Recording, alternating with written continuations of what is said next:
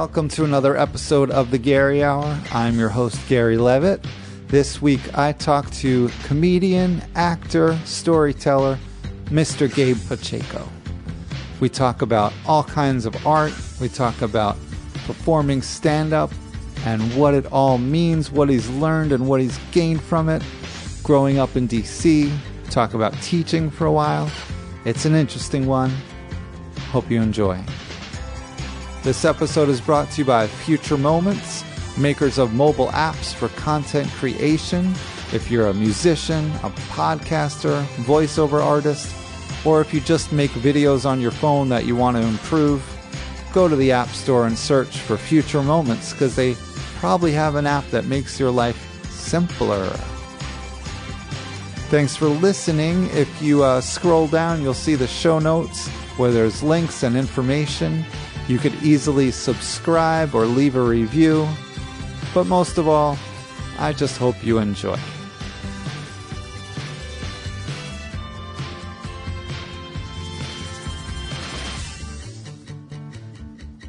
All right, Gabe Pacheco, thank you for being here.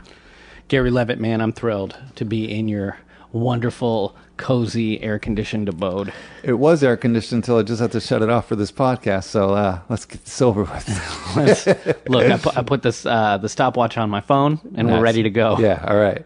Actually, I wanted to start. I like to start with a heavy question. Okay. Go for it. Okay. So you're an actor. You've studied improv. Uh, stand-up comedian. Ten years here in New York City. That's right. I Okay. paid my dues. It's Yeah. been more than ten years, to be honest. I've I've been I did my first open mic at Ha Comedy Club in uh, 2004. Okay, 2004. So, do the math. That's about 14 years. Yeah, it's been a long time, but you know, you brought up improv and you brought up, and I did sketch. So I think I did stand up first, and then I started going to UCB shows, and I was just blown away by what I was seeing. I, I'd never experienced improv before that, so it was a big deal to watch like Amy Poehler and her crew. You saw them. Yeah, Yeah. And uh, I think my grandma came to visit me in New York, and she sat in the front row with me, and we watched, uh, like you know, a pro improv show. And uh, she's like, "This looks like witchcraft," because they're like, How are they doing that? yeah, yeah, yeah. 'Cause the openings, you know, when they're sort Mm-hmm. of, it just they're doing incantations, and they're just like, it seems like they're really pulling stuff up out of thin air. Good. So that brings me to the question I wanted to ask you. Um, if the entertainment industry shut their door to you, to everybody right now, and they said, we've got enough, would the last 14 years have been a waste of time? Oh, a- absolutely, absolutely not, man. See, uh, this is this is a spiritual journey. you know, do art is a is a form of self discovery, and I would be doing it anyway. So I could care less about the external rewards that come from it. Right. You know, and also if they shut the door and they say we we've got enough, we're done. Hopefully that just discourages a whole bunch of people on the outside, and uh, my competition withers away. And you'll just wait for them to open the door again. Yeah, But it is a journey of self discovery. That's right. So th- there's no there's nothing that I've I've lost from doing it. If you go, I think that going anywhere else in the country and saying uh, I was a stand-up comedian in New York City, that carries something that Yeah. maybe is lost to other performers who live in New York right now because we're all the fish in the water. But once you separate yourself from from this fishbowl, what we do is is this is Seinfeld the sitcom. Right. What we do is crashing on HBO. Yeah. You know, uh, we're living this this dream. But it does involve a lot of struggle and a lot of disappointments. Yes, yeah, it does. Uh, ev- I mean, every day is it's the the disappointments are that you're not getting more eyes on the work that you put out. You're not getting more likes on the status that you put up. Right. I often use this metaphor of where art, you don't really get a quantitative reward. Where if you're a construction person, so say I want to build a room, I can throw up insulation, then I throw up the sheetrock, I put it all in, and then it's done. And I go, look, I made this whole new room. And everyone be like, wow, that is a great new room. But you put in that amount of time, actually way more time, in maybe 10 minutes of stand up. And some people like it, some people don't. You don't get that reward. You can get that reward. So uh, today I was I would try to free write for uh, about 30 minutes every morning, and I write three full pages. This is like out of the artist way. Yep. Julie You know. Cameron. Yep. The morning pages. So I'm doing these morning pages, right? And today's morning pages, uh, part of it, I was just thinking, I was meditating back on like accomplishments over the course of time uh, here, and uh, just thinking that okay, well, there are work products that I put out. Like I, there was a short film that I collaborated with a, a bunch of brilliant performers to make called Simfeld, which was a documentary about nothing. And uh, it was a take on it was a take on Seinfeld, but the premise was that this uh, that that Seinfeld and Larry David had actually purchased a show uh, called Simfeld, written by an African American man in the east in uh, East New York, and they'd taken his idea and made Seinfeld from that. So it was kind of like this tongue in cheek uh, meditation on cultural appropriation, right. and uh, and also it was a story of what happens to aging artists who didn't make it. Right. So this documentary filmmaker goes back and looks at the original uh, George and the original uh, Cosmo Kramer and the Uh-huh. original Elaine, who were part of the the uh, Simfeld Mm-hmm. before Seinfeld, and what are they doing now? So the the whole thing was um, a mockumentary, but it really was an, a talking about like what what happens to artists Right. who don't get the recognition. What happens to them? they, they just keep living, man. Yeah. and uh, some of them become some of them become uh, teachers. Uh-huh. Uh, the, I was playing a character, uh, the Cosmo Kramer character, and in my version of him, he becomes an acting teacher who teaches corpse acting. Mm-hmm. He becomes a, a he becomes famous for being dead on dozens of television shows and movies. Where he's just totally still dead. That's right. So, like for episodes of Law and Order, when the homicide detectives walk in and he's the corpse on the ground. And he's just waiting for that role where he can come alive and be an active zombie. Wow. So, yeah, the resurrection role is something that everyone that takes this corpse acting class learns about. Right. And that's sort of the advanced study. They all aspire to it. Yes. Yeah. So this journey of self-discovery is Right. is what it is. Yeah, and so I, you know, to go back to that very quickly, it's like, okay, if somebody says, "Well, what did you do in your time here in New York?" I can say this, mm-hmm. that work product, or there's another film called Leaves in Autumn. Then what? Oh, you, so you have something tangible to show for it. Right. So you know, a stand-up, the it's a sandcastle. If if you're only looking at the live performance aspect of it, mm-hmm. you're building a new sandcastle every time that you're in front of an audience. And my definition of sta- of good stand-up is creating a community where there was none before. That's your job as a as the stand-up. Huh. So you're creating a, a you're creating a, a collective, a community for the ten to forty five minutes that you're on stage, Right. or hour, and You're all coming together to talk about what you're talking about.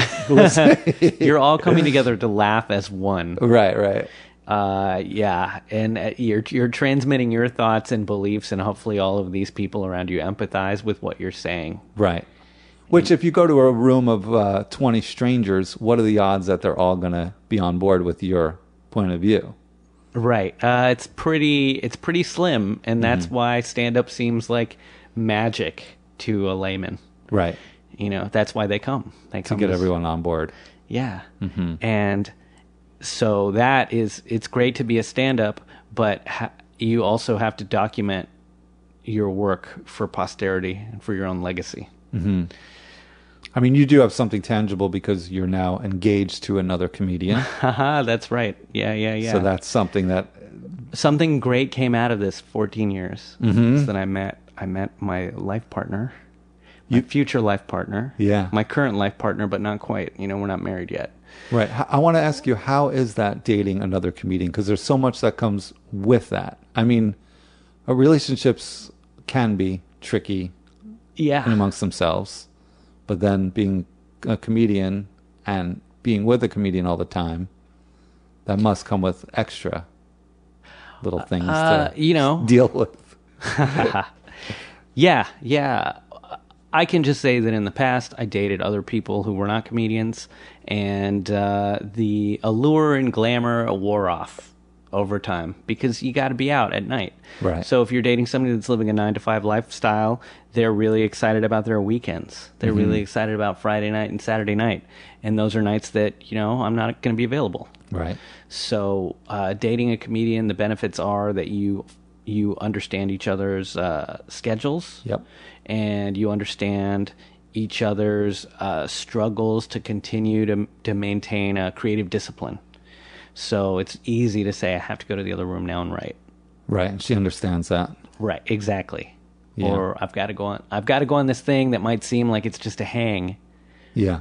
I got to go for a walk. Why? Because I just have to do that. Is it tricky to put away the creative mind when you're just trying to have a romantic night? Uh, no, no, because it's always fun. I mean, being uh, like, so I think we're most funny when we in high school. You're the most funny. I felt that way around like my good friends, Right. just shooting the shit, just Yep. talking, just mm-hmm. free, just freestyling with each other. So, what comedy is is finding a way to disti- to isolate and distill that mm-hmm. and make strangers feel like they are your good friends. Right. Which is tricky because you don't have all the past experiences with them. Yes, You're just this stranger that walked on stage. exactly. So why well, you don't necessarily you don't have to turn that off when you're around uh, your most intimate partner. That's when you heighten it. That's when you can be even zanier and crazier. Right. Has a lot of your banter with your fiance uh, made it to the stage? Uh, very, you know, very little of it.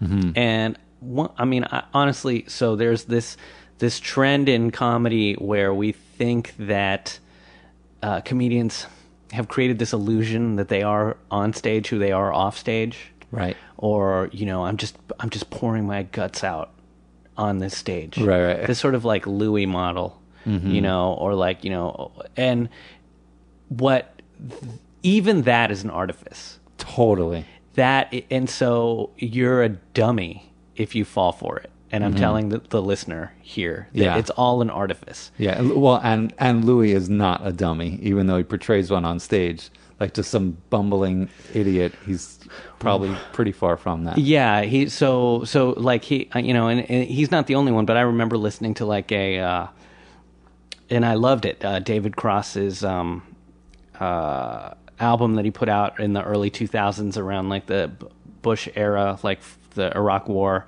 and he's talking about 9-11 and in it he seems uh, like really rough in his delivery really unpolished. He's using a lot of likes and ums and whatevers and but the thing is is that he'd already been doing comedy for a decade. He'd already written for mr show. He was already a master uh, performer and writer. So those ums and ahs and whatevers were were like uh, ornamentations that he'd already put on a well structured uh, house that he'd built Yeah. and but somebody listening to that for the first time is thinking oh you can just go into comedy and be like whatevs man Right. Well, that's the trick. That's the magic of making it seem real casual and off the cuff. sure You I saw that at open mics. People go up there like, "Oh no, I'm like Louis C.K. inspired. I just go up and I just talk about my life."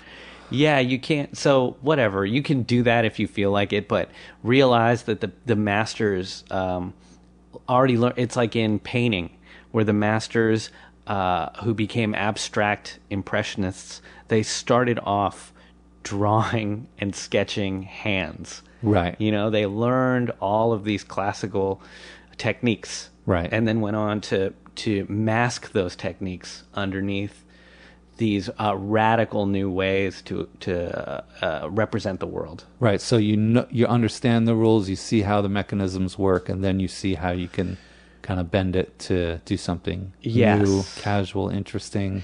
And uh, getting back to how this relates to you know my fiance and I, it's uh, my personal life is separate from my uh, performance and my and my public face. Mm-hmm.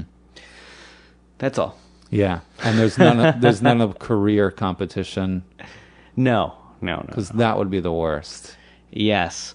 Well, we are, you know, you're just trying to, you want to be an asset to everyone in your life. That's kind of how I. I try not to be selfish. You know, um, I never think of anybody who's successful as as being an autonomous individual that's making all their own moves. The per, the the face that you see is This just sounds like the- socialism. it's the tip of the spear is what Right. it is. You got to have a team. Who's Yeah. your team? You know, what's your support network? Everybody needs a support network. There's no lone wolves that make it out there. Mm-hmm. There's no lone gunmen either. so, if you want to get into conspiracy theories, Yeah, no, but I like how you're comparing uh, comedy to art because I always thought of it as art as well. yeah, there is commerce to it, but uh, that's not the the area that I've spent a lot of my mental energy focusing on. When I first started doing stand up in New York, I started to feel that it was not a positive way to be nurtured. You know, just like it's especially when you're in the open mic world. That is just a rough, unfriendly, depressing place to spend a lot of your time. And uh, when you say it's a journey of self discovery, it's also a journey of being nurtured. Well, that's why you got to get a team. You got to get your team.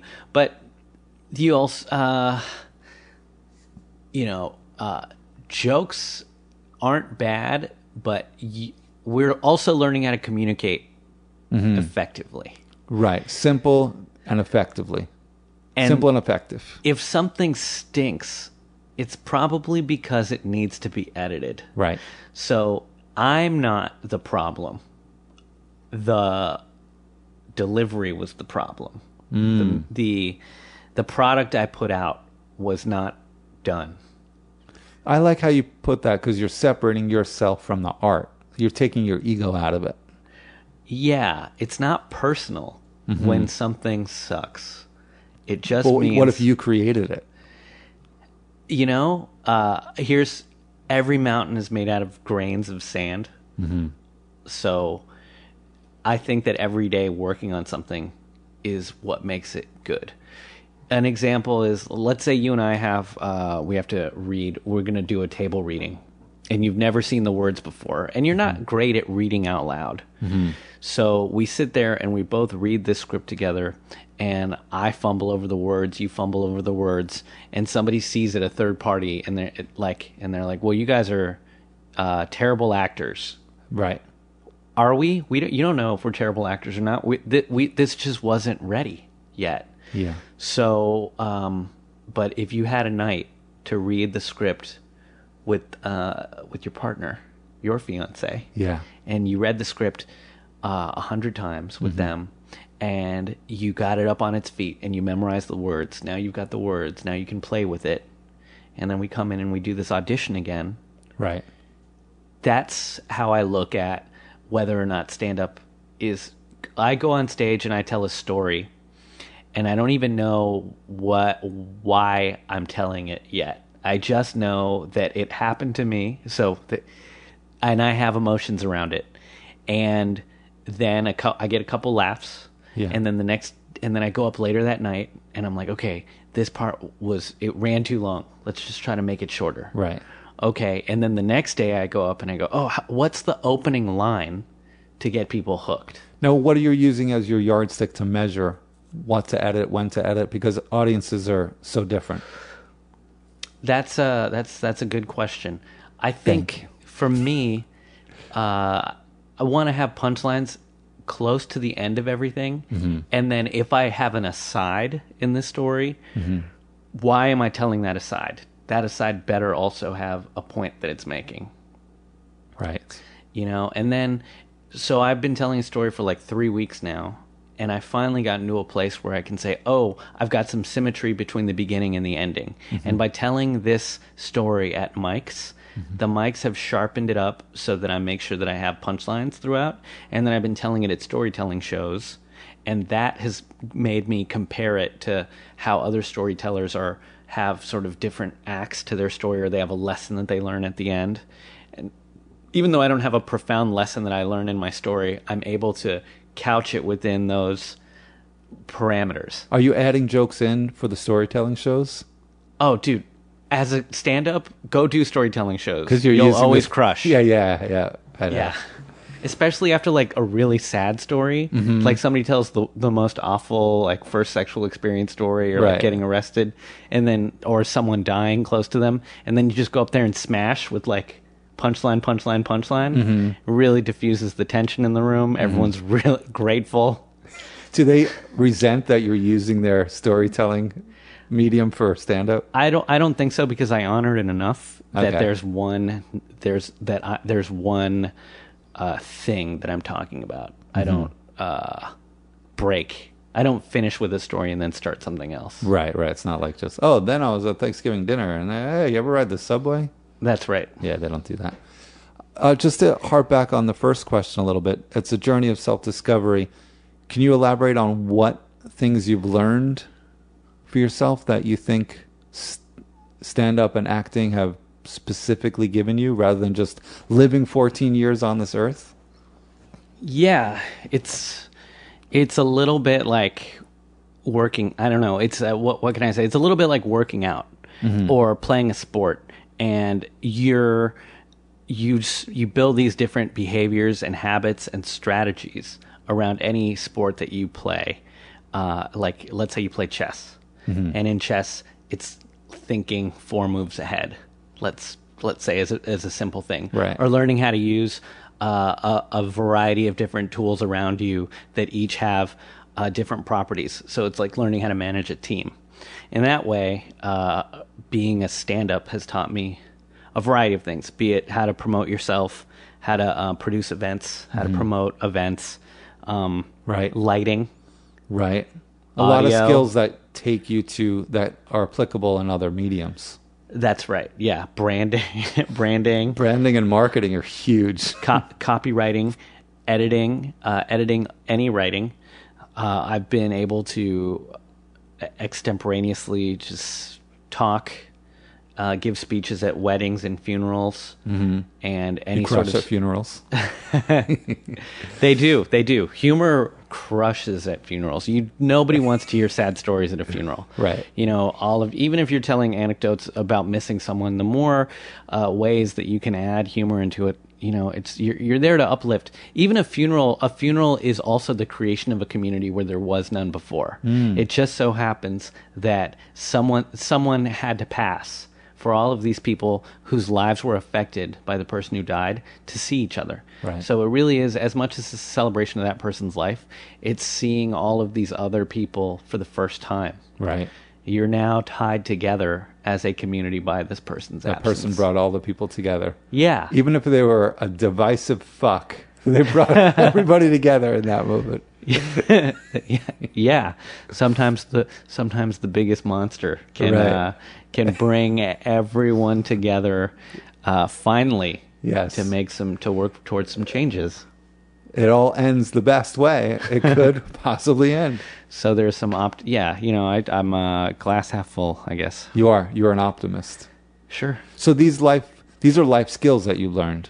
Right? Yeah, and also getting rid of the filters. How Mm-hmm. many filters do you uh, do you have in your life that you put up um, that keep you from that pol- where you're policing your own language, where you're policing yourself, uh, and how many facets of yourself have you actually explored? Mm-hmm. So I think that the, the act of being a stand-up means that you're going to focus on things like your impending mortality, Mm-hmm. and you're going to write jokes about it, or you're going to focus on all of the issues that you have interpersonally that have caused every relationship up to this point to crumble and fall apart. Mm-hmm. And you're going to find a way to communicate uh, these sort of universals to this audience in front of you. Yeah. You know, I, Yeah. and it gets boiled down to so I'm on Tinder.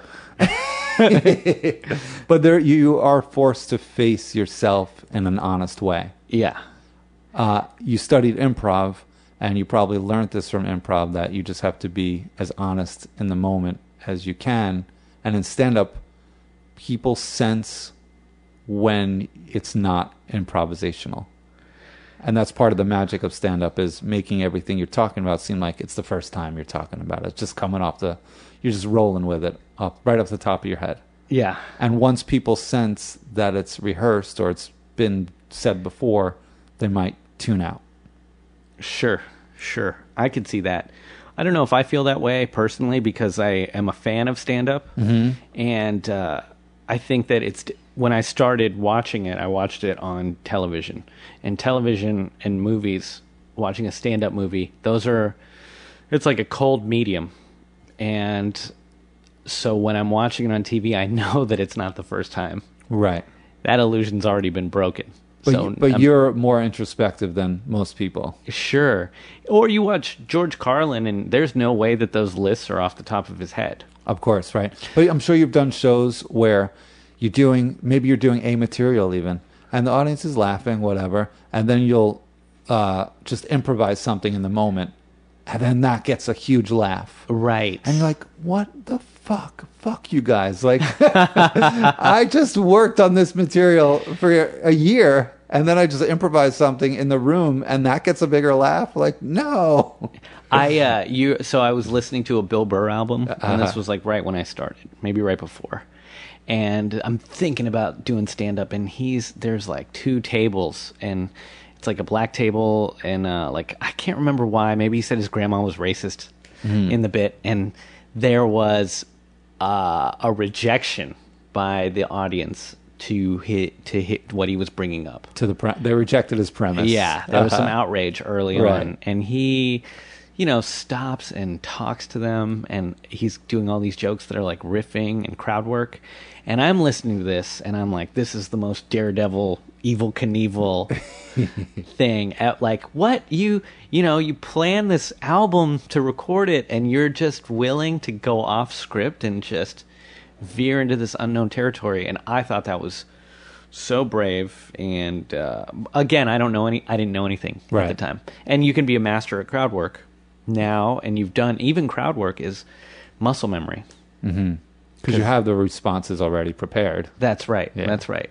Or you're so you're so uh, devoted to you know yourself so well and you're devoted to the values and the point of view that you're conveying with your act that it doesn't matter what anybody says to you Mm-hmm. because you're always in character Right. One skill I feel like I've gotten from performing stand up and being on stage and gauging an audience is that I've gotten really good at gauging people. So maybe when you do that kind of crowd work that you're talking about, you kind of know who to call on because you're like, oh, that person's wearing that kind of thing. He'll probably say this kind of thing. yes You get really good at that with addressing audiences all the yeah, time. and I think a difference between what he was doing, what happened is that I don't with uh, this Bill Burr bit was like he wasn't asking for, he didn't ask for a crowd to talk to him. Uh-huh. They were Being they addressed were, too. They were heckling him, Uh-huh. so now he was dealing with that heckler Right. and uh, and finding a way to get to get them re-engaged or shut up, and then get the rest of the crowd back on board. Yeah. And I thought that was that was both so scary because I hadn't started doing this yet. Right. you know and and then now even thinking well would i want any crowd work on my albums? I don't know. Why do you think it is that audiences respond to that moment of improvisation? well the live audience that's what they're there for. You know they're there for uh, like stand up is a hot art form. It's a hot medium a live Right. performance.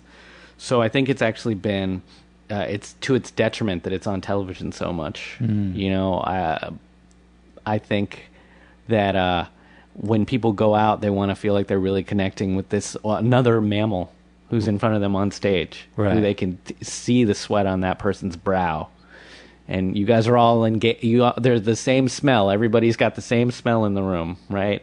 Right. Maybe it's the free pizzas from the back of the bar that you can smell coming from the oven. Uh, all of that.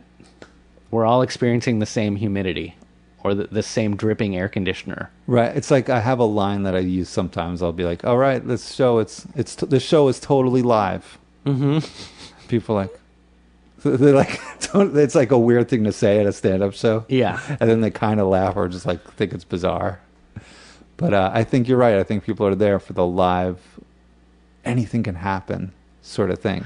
Sure, and in a live stand-up show, the la- it doesn't have to be like ten laughs per minute. Mm-hmm. In a live stand-up show, you're watching. You can watch a performer dig a hole for like.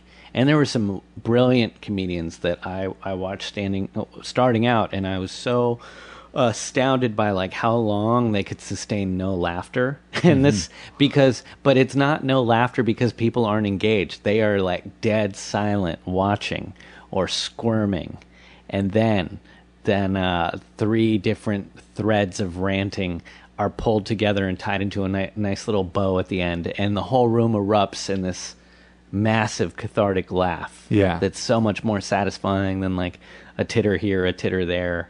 Yeah. and and at the end of it they remember the the comedian's act because they've had so long thinking about it. Every time somebody laughs they're forgetting everything that you've said you know Interesting. They're also forgetting their worries, at least for a moment. right right so it's a mi- it's a mix can you you know if you can do both if you can get those like laughs per minute but then you can also sustain some tension and silence and then get a whole room laugh you're yeah. yeah Yeah, I often say like my but what I'm trying to do a barometer for a good stand-up bit is I've seen so much stand-up obviously, but I want people to remember a certain bit. yes And you know, when I I've seen so many comics, but if I remember a certain bit of someone, that is like, whoa, you've just gone to the top of my Yeah. list of like, oh yeah, I remember that bit. That's something to really uh kind of aspire to because you can get laughs is one thing, but well think about this you got to sing it man you got to sing it even if it doesn't sound like a song uh huh, your bit should have a melody right? Oh, the rhythm of the delivery. if you mean? got a rhythm Yeah. you got it it's like having a catchphrase Right. yeah, I, but to since you did study improv, I feel like I've studied improv too, and I feel like that's kind of such a great lesson for everybody. Everybody should yes and because so many people aren't good in conversation. It'll make you a better texter. You know, I don't know if you if you did the dating apps or stuff when you were dating. Oh, I didn't. I refused. Uh, partial. Well, one, it was just easy to meet people in real life. Right. So I never, you know, not to brag, but it was, you know, when you're doing stand up, you're Mm-hmm. on stage, you're performing all the time. So why? I'm just meeting people. You don't want to use them just for to get material. no, no, no. I never thought. And then, and the other thing too was, uh, if somebody wanted to text me before we met, I thought my words were too valuable, honestly, Uh-huh. to like give away to somebody I didn't even know. Right.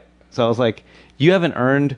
I have no emotional res- resonance with Yeah. this like avatar on my smartphone screen. Right. So they're not going to get my words until like we we have to meet in real. I, I need to meet you first.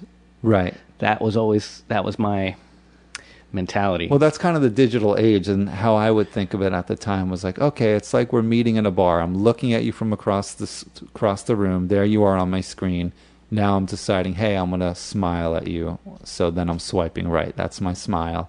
And now if you if we've matched, you've smiled back at me. I had this all worked out in my head. Yeah. A, a Tinder match for me was like being in a bar, but I didn't have to like get dressed and go out. you did it. You were great. That's great. You were great at it. How I rationalized that? Yeah.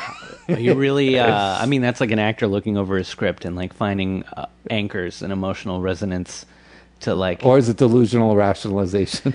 uh, we're all living in our own dream worlds. Yeah. So, yes, it, it is both, but it was useful and it worked. It was pragmatic. it was it was productive. Absolutely.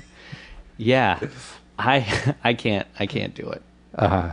I'm like, Well, you you're engaged to be married, so That's right. You- That's really? right. I found, and I've met her at a show. So, uh, and she, you know, she was just sat in the front row a couple times.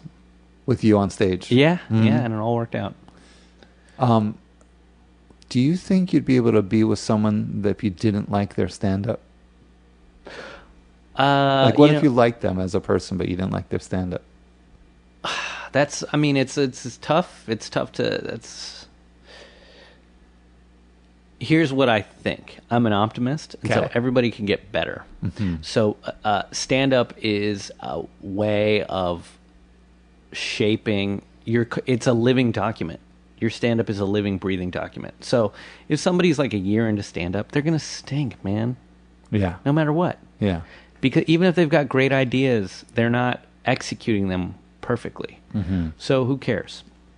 So let's say it's somebody who's an, a, like a newer stand-up. It's fine. They have to show a potential for getting better. Right. That's what. That's all I care about is potential. Yeah. But that's how I feel with like every relationship I'm in. I just want to see people growing. It's like, do you hang out with stagnant friends? Right. Yeah. No. exactly. You hang out with people who are killers. Yeah, Striving. Yeah. Doing pull ups. They got pull up bars. they're trying to grow as people. Yeah, Yeah. They're doing new things. They're taking new classes. Right. So, you know, a sense of humor is something that is in, you need to have they needed to have that. Right. But do they need to be the best stand up? No. yeah, Yeah, they'll get it if they're trying. And if they quit, that's fine. Are they doing other things? right. But then it's also like you kind of wouldn't even be attracted if they were bad at st- if they were just bad at stand up or or their art in general wasn't good. Right. It probably wouldn't be someone you were attracted to anyway Exactly. because they go hand in hand. Yeah, yeah. So that was um I don't think if I met somebody let's say I was single now and I mm-hmm. met an, a comedian that was like, you know, 10 years in and I didn't like their stand up at this point, Yeah.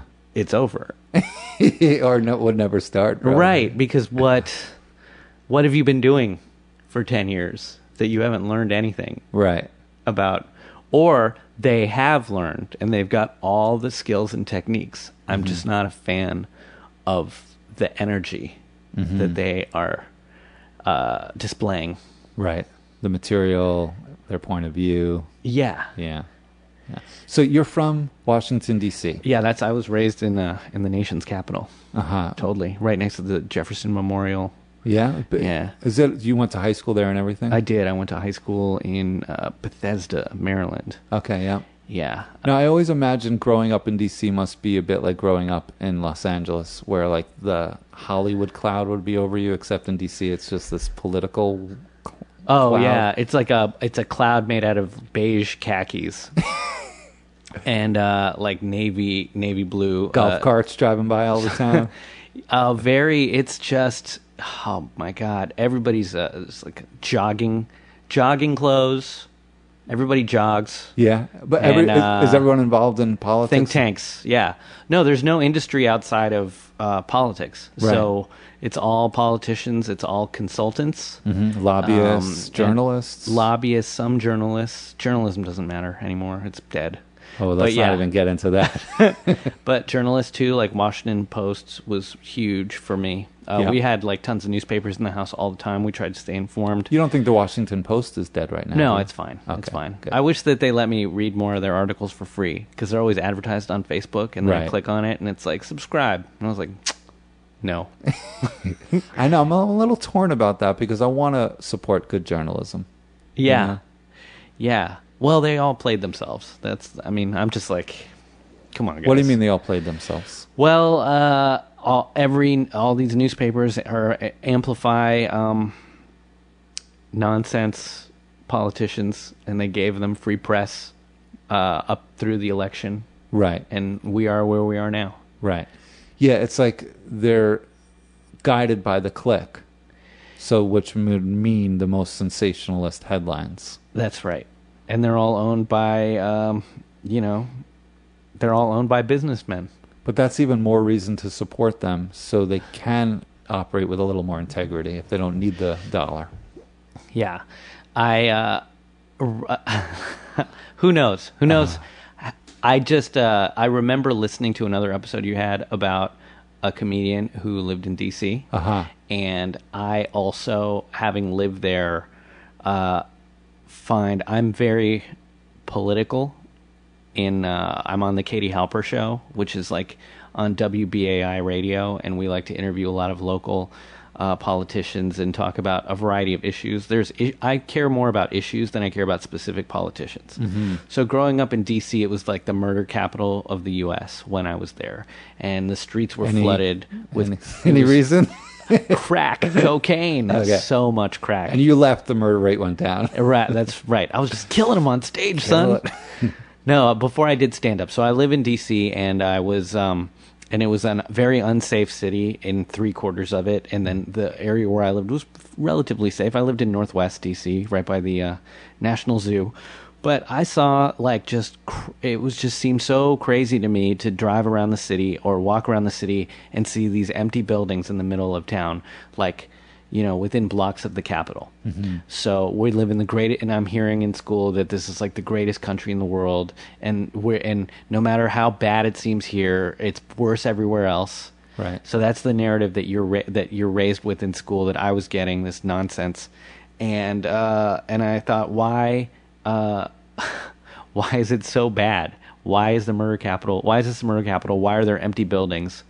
Um, Why are there empty buildings and homeless? Yeah, and it's and it's it's uh so that made me very critical of like the war on drugs. They also had a, a, a curfew policy for young people. What really? yeah, There's a Uh, curfew for young people. Yeah, and really it was just like to police like black adolescents. So keep keep if you're like black and a teenager, like you can get stopped on the street.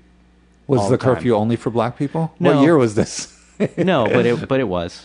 right, right. You know. So there was a curfew for if you were under 16? Yeah. yeah. What was the curfew time? I think it was probably like eleven o'clock. Wow. So, but whatever. The city was a police state. Right. but only a police state for a certain part of the community. They So only enforced it for certain That's parts. right. That's right. And the cop, yeah. So you just see, I saw a dysfunctional uh, local government. Um, I saw that DC is like an internal colony as well because there's no vote. The votes don't matter in the city. So I see some kinship between Washington D.C. and Puerto Rico.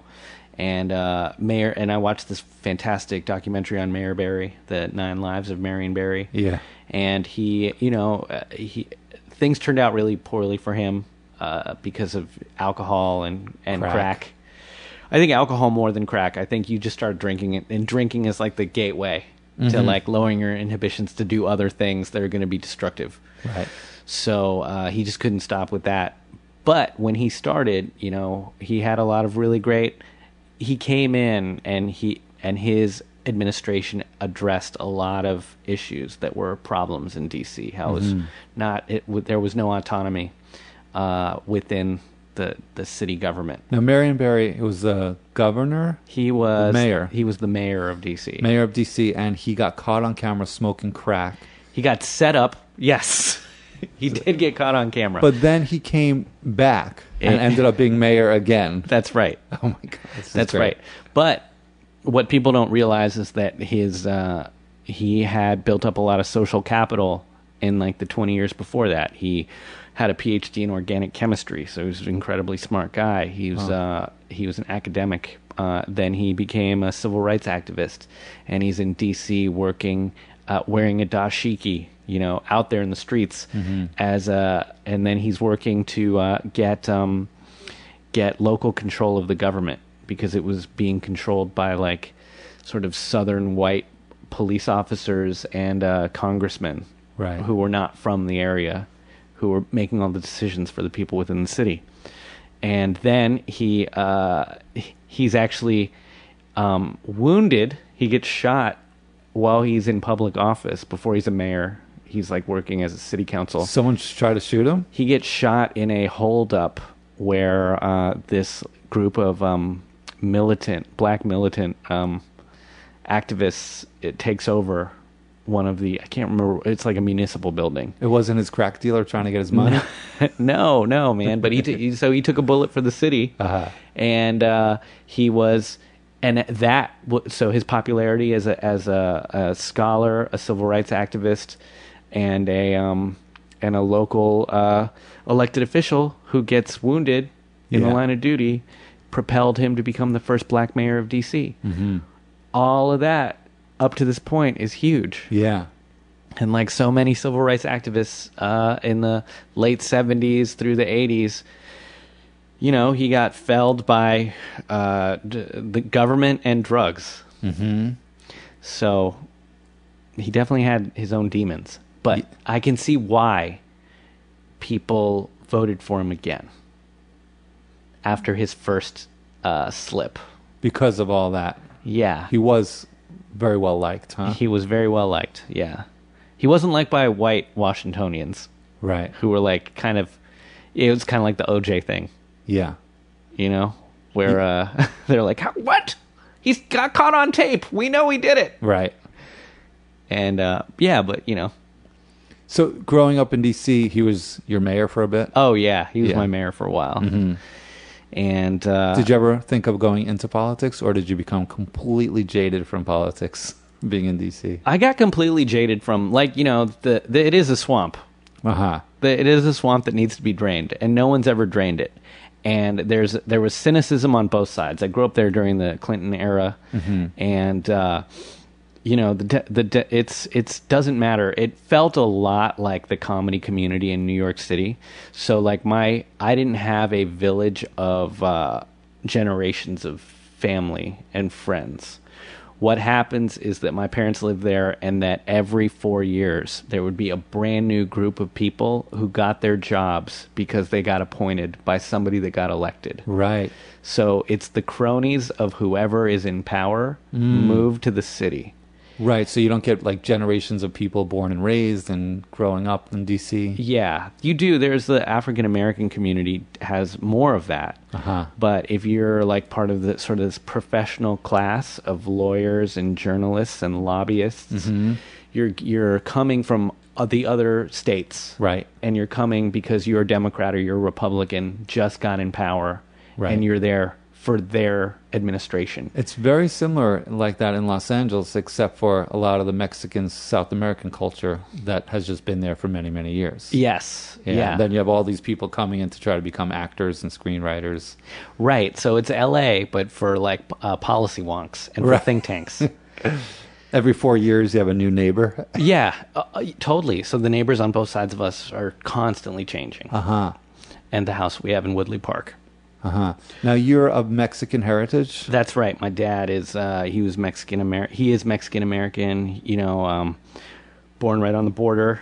And uh, his parents were migrant workers. So my grandparents, both from Mexico, migrant workers, don't speak, didn't speak English. And uh, then he moved to uh, D.C. to follow my mom in the early 80s. Uh, so who was the first to become an American? Uh, he he is. It took a very long time to find that birth certificate, though. Uh huh. What, Yes. do, what do you mean he couldn't find his birth certificate? Yeah, I don't know. I mean, you know, the border's a funny place. Uh huh. So, Well, was he born in Mexico or? I don't know. Well, there's uh You don't know, or there's hey, he's he's got a social security number. He's good. Uh-huh. He's good. Yeah, that's all. That's all we're gonna say about so that. I don't work for ICE. No, we're all good. But you know, uh, there's this idea that Mexico was at one point all of Texas. You know, uh, California, Yeah. New Mexico, Arizona. So part of me doesn't care what happens in the United States, uh, or in that land is Right. is still contested land. sure, of course. So uh, there's an in, internal colony of Mexicans that live in the U.S. that have always been here territorially, but the border moved. They Right. didn't move. Yeah, I mean, I lived in California for eight years. I could definitely vouch that half of California looks pretty much like Mexico. Yeah. Yeah, and on the East Coast, that's a weird thing because, like, I, I didn't grow up around other Mexicans. They're, like, the closest analog was the uh, Salvadorian community that moved to Washington, D.C. in 1980. Mm-hmm. There was a civil war in El Salvador when Archbishop Romero was assassinated, and uh, Ronald Reagan was really uh, into suppressing communist uh, popular uprisings throughout Central America. So he was funding all these death squads throughout uh, throughout Central America, and there were like a hundred thousand Salvadorians moved to Washington D.C. you feel a kinship with. Uh, did you feel alone, basically, and not being not having a lot of Mexicans around? And Uh, well, no, I mean, so I grew. I went to a bilingual elementary school, which was pretty cool, and so I met a lot of the uh, Salvadorian community there, and uh, the I met a lot of like Mexican American professionals who were coming from Texas and California and Chicago, uh, who would work in the administrations right, in right. D.C. yeah, So, like here, it's funny. Like you meet the you meet the best and brightest from all over the country living in DC. Yeah. So all of the Dominican and Puerto Rican people that I ever met in DC were professors, poets, lawyers, doctors, uh, and politicians Right. who were coming to lobby. So from all over, that's kind of the feeling. It felt like it was like the Cosby Show, without like you know what Cosby did yeah, but this sort of like um, excellence of because that show sort of represented what a what a minority professional class would be, yeah, you know. So that was the vibe. And then you know I moved to New York to go be a public school teacher, and I'm I'd re- I knew in theory about like poverty Right. But I was like, oh wow, look at like the the conditions in the Bronx are crazy. That's where you had to teach your first years. oh yeah, I taught in the Bronx for my first two years. Mhm. which is the roughest, probably. Yeah, and when I when we say rough, it's like rough to me is that there just are not uh, there's just not access to opportunity, and there's not access to, hope. yes, yeah, like the environment is awful. Yeah. So, I the people are fine. P- humans are humans at wherever you go. So it's not their fault. They're not. I'm never going to come in. I don't like it when comedians and I have, have been guilty of it, but just sort of like, you know, you know, uh, sort of dog whistling. Like I was in Harlem. You know what that means? Or like I was in the Bronx. Oh, those kids. And it's like no, the kids are fine. Right. It's that uh, there aren't um, Xerox copy machines that work. It's that they mm-hmm. have to walk up five flights of stairs to get to their classroom. Right. It's that there's splinters in the doors. Yeah. It's that they came to school hungry, and when you're and you you've been hungry, you get hangry. Yeah. You know, so there's a million things that are going to make people not not put their best foot forward. Right. And that's like the nurturing I was talking about before when you're exposed to just a lot of violence, a lot of anger. Yeah. That's just, you become that. And Yeah. It, it just cycles again. and you project and uh, we never point at, at the right target you're i think that it's very easy for humans to transfer their negative emotions and feelings to those closest to them who look like them or Right. that they feel like they can be aggressive towards and not face consequences Yeah. Yeah. Man, how did you, how long did you last teaching? First of all, you must have been pretty young when you I were was teaching. super, super young, Yeah. and I didn't know what I was doing, and I was still a kid. So that's I uh, taught for two years there, and then I totally burned out. And part of it is that the New York City Teaching Fellows program has uh, you're taking classes at night as well. So I'm waking up at like 5 a.m. and I'm going to teach from 7:30 or 8 in the morning until 3:30 and then I can't even prepare for the next day because I have to take a bus up to Lehman College to then take my master's classes. So I'm done by like 8 p.m. and it's pitch black because it's October, November Yeah. and it's starting to get cold mm-hmm. and it feels like midnight. Yeah. And I I haven't done a single joyful thing all day. and then I would come back to my apartment and ruminate and listen to comedy albums. And this is before you wanted to be a stand up? I started doing it around this time. I went to my first mics. Mm-hmm. So, so when I started, I wasn't like jumping in with both feet. I Right. was like, put a toe in, and I was Yeah. like, I'll try this open mic at Ha, Right. you know. And then I, after my first two years teaching, I, uh, my roommate, she quit teaching, Mm-hmm. and I was like, okay, well, all of my, I was like the senior teaching fellow in the building by the Ah. end of my second year Ah. because people were just like dropping out halfway High through. turnover rate. You know, like teachers were dying, not because they were getting killed or anything, but like I had a teacher who I saw every day in the teachers' lounge, and then one day she just didn't come in, and she passed away, a young woman, and and so I was like, do I want to? Is this? I had like a mortality thing Right, too, where I was like, do I want to just like not show up one day in the teachers' lounge, Right. and then and that be it? Would she die of a heart attack because it's that hard of a job? Yeah, like uh, people had nervous breakdowns and Yeah. stuff. It was just a really stressful environment to be. So uh, Was her first, was your first gig at her funeral? I didn't know her that well. That also made me sad too. Is this anonymity that we, you know, you're still you're just alienated from your from your coworkers a lot of the time because most teachers are very isolated. You spend your day in a in your own room with only children, right. and so you're you're not practicing being with other adults. Right. You're you're not practicing um, interacting with your peers. Yeah, you're not having an adult conversation all day. No, you're managing uh, Yeah. thirty still forming Right. humans. How, what grade was it? So I taught uh, sixth, seventh, and eighth grade, Okay, yeah. and seventh is the wildest.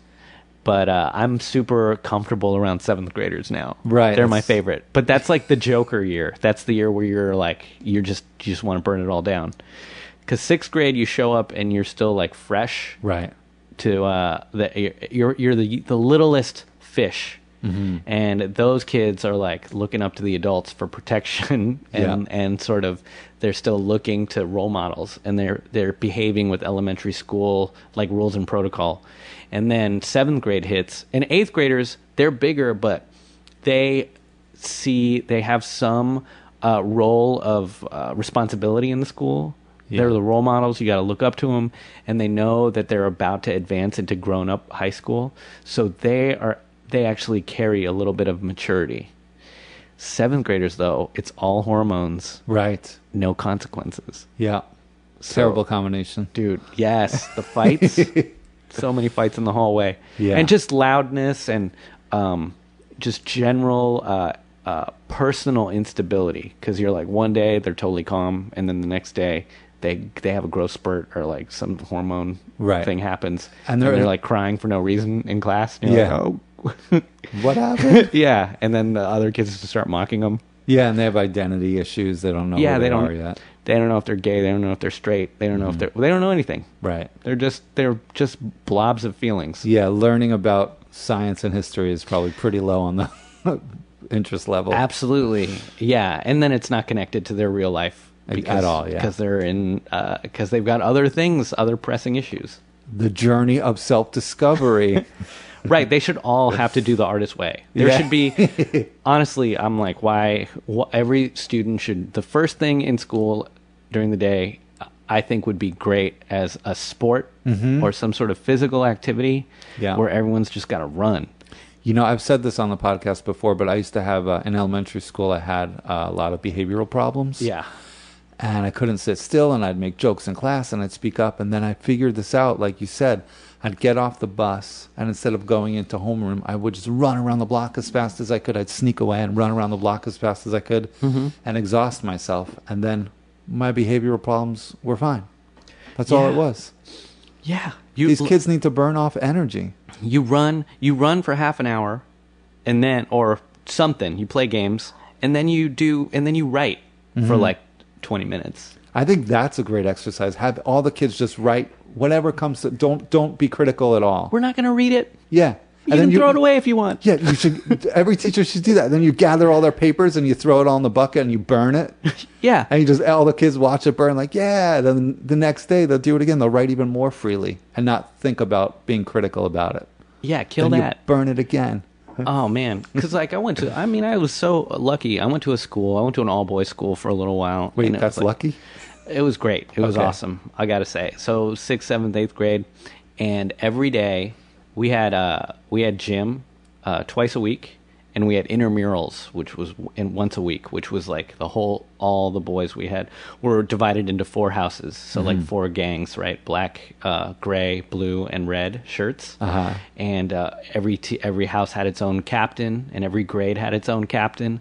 So it created different uh, a different hierarchies of of community. So like, oh, cool. Within my own, within the sixth grade, you know, I've got six dudes who I'm with who are part of this Right. click. Yeah. And- But one of them is like the alpha of that click. But Right. then it goes up into the seventh and eighth grade.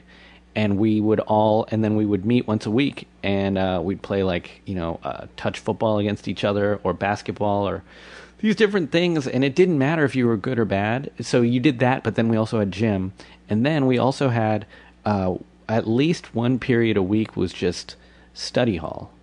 So the very different than the public school setting because in public school, every moment is regimented where it's like we need to make sure you get uh, nine, 90 minutes of reading. We need to make sure you get 50 minutes of math. We need to make sure you get tw- uh, an hour a day of science. Right. And if you put together all the mandated hours that these that these kids are supposed to be learning these essentials, Yeah.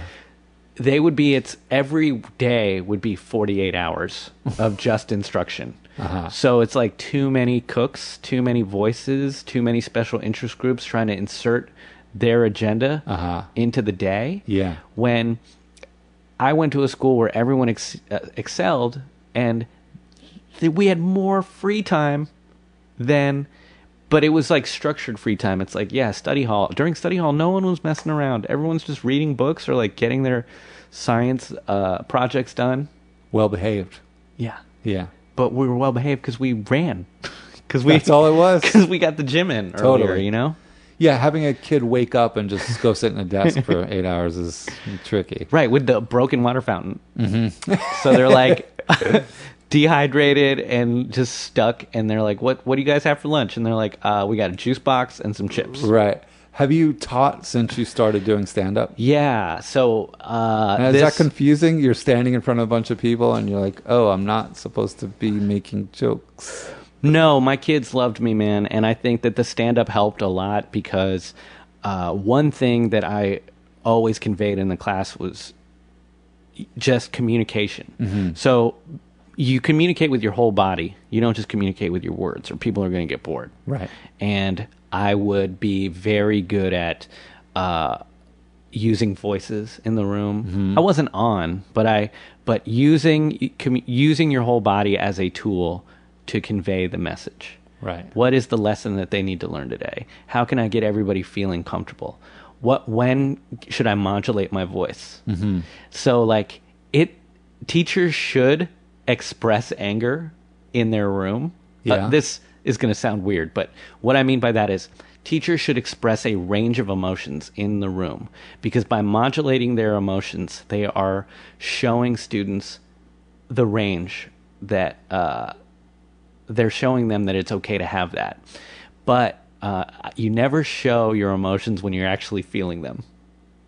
So if I'm really angry, that's not the moment that I'm going to like raise my voice. Because you could scare the kids. I'm going to count to 10, Right, right, right. calm down, and then maybe later that day, I'm going to like raise my voice when I'm not, when I'm in control of my Right. vessel. Yep. And That then makes sense. communicate why I'm raising my voice in the most logical way Mm-hmm. Right. so that they can see, okay, like he doesn't play. Right. You know what I mean? Yeah, it makes sense. Well, I think there's more energy by what you're holding back. I think just screaming, people are like, "Whoa, that's crazy." But if you're just like, "I'm gonna," just that that like little bit of holding back makes people like, "Oh my god, oh my god, I'm on the edge of my seat. Like, what's gonna happen?" Yeah, I also learned that silence is the most important. It, it silence is so much more effective. I would watch new teachers yell all the time, Right. and like it just becomes this uh, wave of white noise where uh, kids uh, ignore it. They can tune it out. Yeah, that makes sense. So the lower, you know, if if you're angry and the room is loud, you get lower, you get more quiet, Right. and that works in stand up too. Sometimes, you know, Yeah, if if the you, table's talking. yeah, you just start whispering, Mm-hmm. and then everybody starts paying attention. I mean, you learn that in a bar. If a bar's crowded and the music's on, then all of a sudden the music stops. Everyone's Yeah. just like, uh, people will stop talking because they becomes self conscious or to become conscious. Yeah. So I've been teaching since then. Now I work with this great organization called the Story Pirates, and I've been uh, with them now for 10 years, and I absolutely love it. Uh, we go into schools and we teach writing workshops to uh, the whole class, and we take the stories the kids write and we turn them into a show for the entire school to watch. Oh, wow. So it's like Saturday Night Live for fourth graders. This is kind of the way that I can describe it. But So it's just for fourth graders. no, I mean, we go from kindergarten all the way up to uh, about eighth grade. You ask them to write a story about something that happened to them in their life, or is No. it fiction? We come in with uh, we have a variety of different uh, formulas or like workshops. So one of the most popular ones is the hero workshop, and we we have them define what a hero is, and then over four to five days, they uh, we come up with a quest for this hero to go on, and they have a problem to solve that's typically bigger that that affects a lot of people, and uh, we really. I try to insert like a social justice component to it, so we figure out what some real problems might be Right. that are happening in the world. And I get away from like bullying because I think whatever, it's fine. Other people can talk about that. But like you know, climate change is a, a pretty big one. You know, or uh, recycling, or Yeah. Something, graft and corruption. Demagogues. How do we get rid of them? Fake news. How do we stop it? Real fourth grade material. Yeah, so it could be like you know, so a hero can be a grandma. A hero could be a Saint Bernard with a little barrel of hot cocoa uh, attached to its neck. Uh-huh. You know, it can be it can be whatever. So we do want them to get uh, fantastical with it, but we take those stories and then uh, and and what I noticed was that when I was a public school teacher, I would get thirty to forty percent of my students would write if I gave them an assignment. But now when I go into these schools as a teaching artist, I'm getting like ninety nine percent engagement. Yeah. because I don't really care about the quality of the work. I care about the quantity, Right. and I I'm able to access that part of them that that excitement to play Right. You know and it kind of goes back to this the, the morning pages idea with Mm-hmm. uh what if we could get them to write first thing in the day and Yeah. just tell them it's like disposable Yeah. you know it's not precious you don't have to worry about it i don't care about the misspellings Right. i just care about your ideas Yeah. And just getting stuff out. and once you start getting stuff out you will want to get better at you will want to craft it so once i'm in love with the idea that someone will listen to my ideas w- once i know that people will listen then uh, i'm i can find a way to play turn editing into play Right. Yeah. It's like even a painter. Yeah. Van Gogh's got Van Gogh's has hundreds of paintings where it's just a canvas and blue, where he's just playing on a canvas of different blues yeah before he goes and puts it on a real painting. I love drawing, and a lot of my drawings, uh, when I sit down, my my fiance she lives with me, and she's always like, "Oh my god, you!" It, it's like you did it in one take. She sees she sees the final product, and she's like, "You didn't," because I use pens. I don't use pencils beforehand. I don't erase. Right.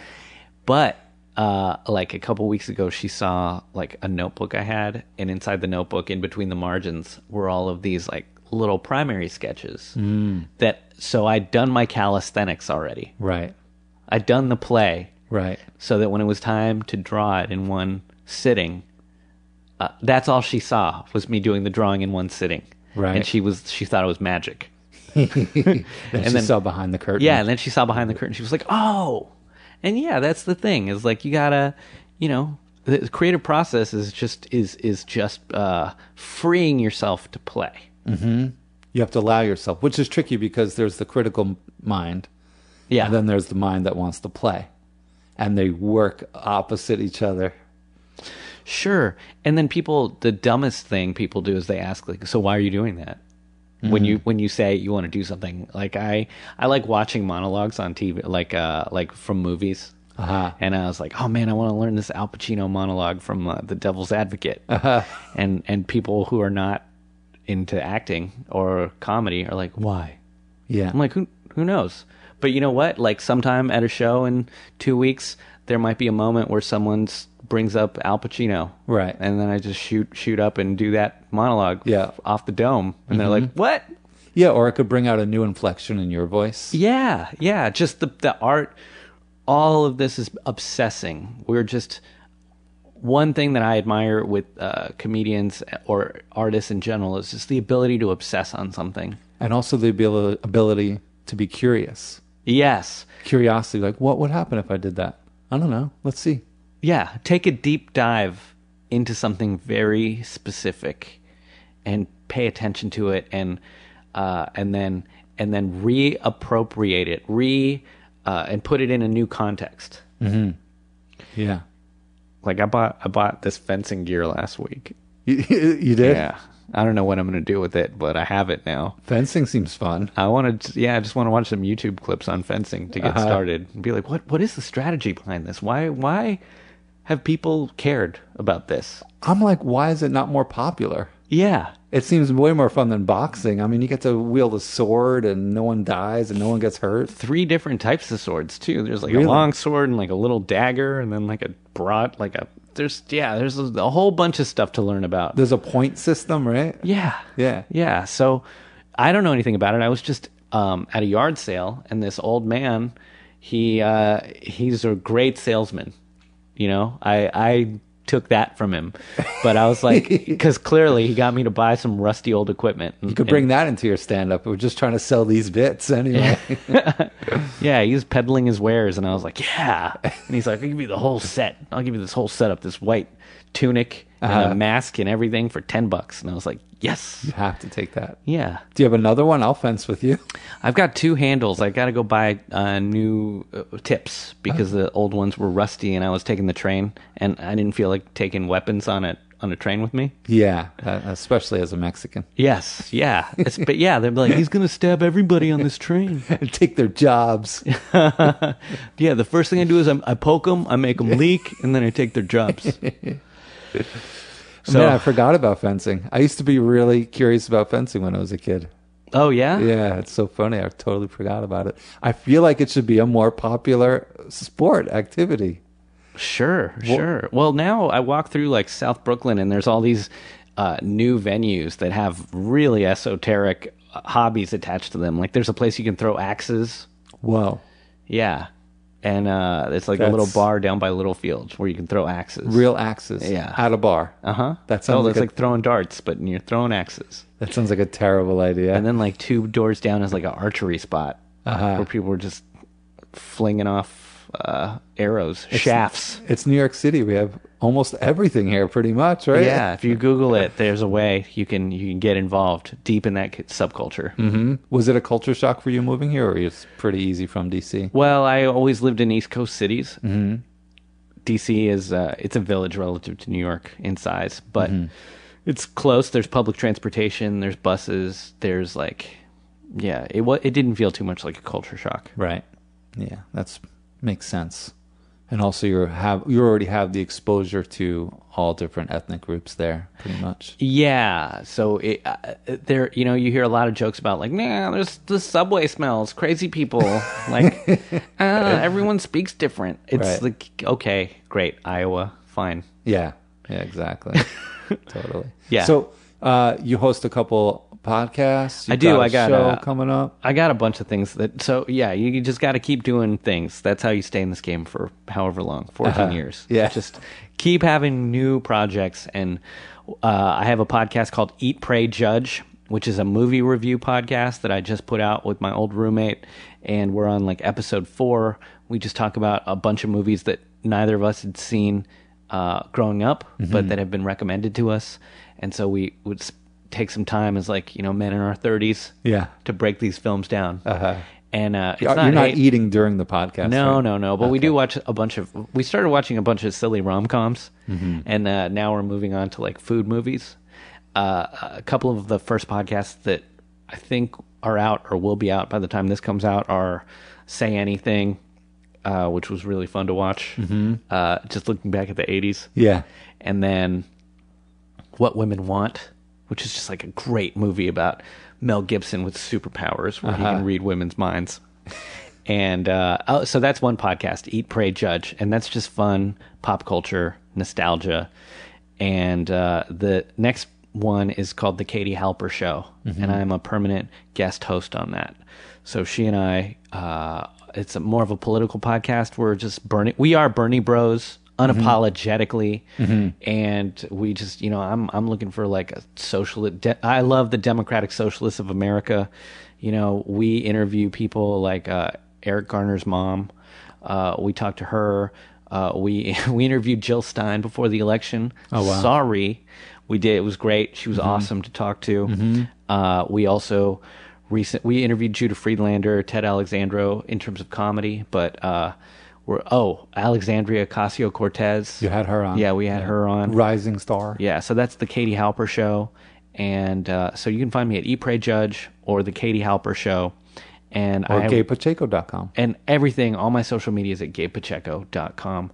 And, uh, you know, I'd love to interact with you. So when you're listening to this, uh, just, you know, find me. Find me on one of the social media platforms and uh, let's connect. And if you want to see me live, I'm always at Pete's Candy Store every Wednesday night at 10 p.m. at Funhouse Comedy. Yes.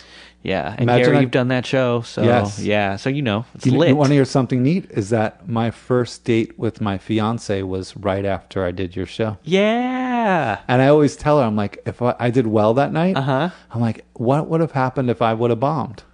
Yeah. I would have bombed. I walked over to meet her at the Commodore, Uh-huh. the bar right nearby. Great burgers at the Commodore. hmm But if I walked in to meet someone on a first date after bombing, I think it, the date would have gone terribly. You'd have to, yeah, you'd, you'd have to walk around the block. You'd have to do a couple uh, laps jogging. Yeah, I think so. to just get your energy levels right. yeah, so you are intrinsically sewed into my life, whether I- you knew it or not. Thank you, Gary, man. That's awesome to hear. Yeah.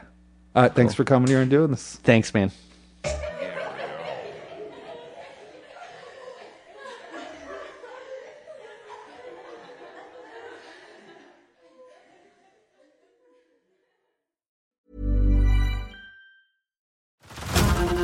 To Hulu this March, where our new shows and movies will keep you streaming all month long. Catch the acclaimed movie All of Us Strangers, starring Paul Mescal and Andrew Scott.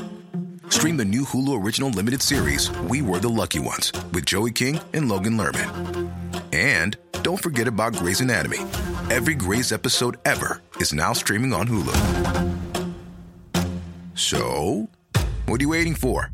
Go stream something new on Hulu.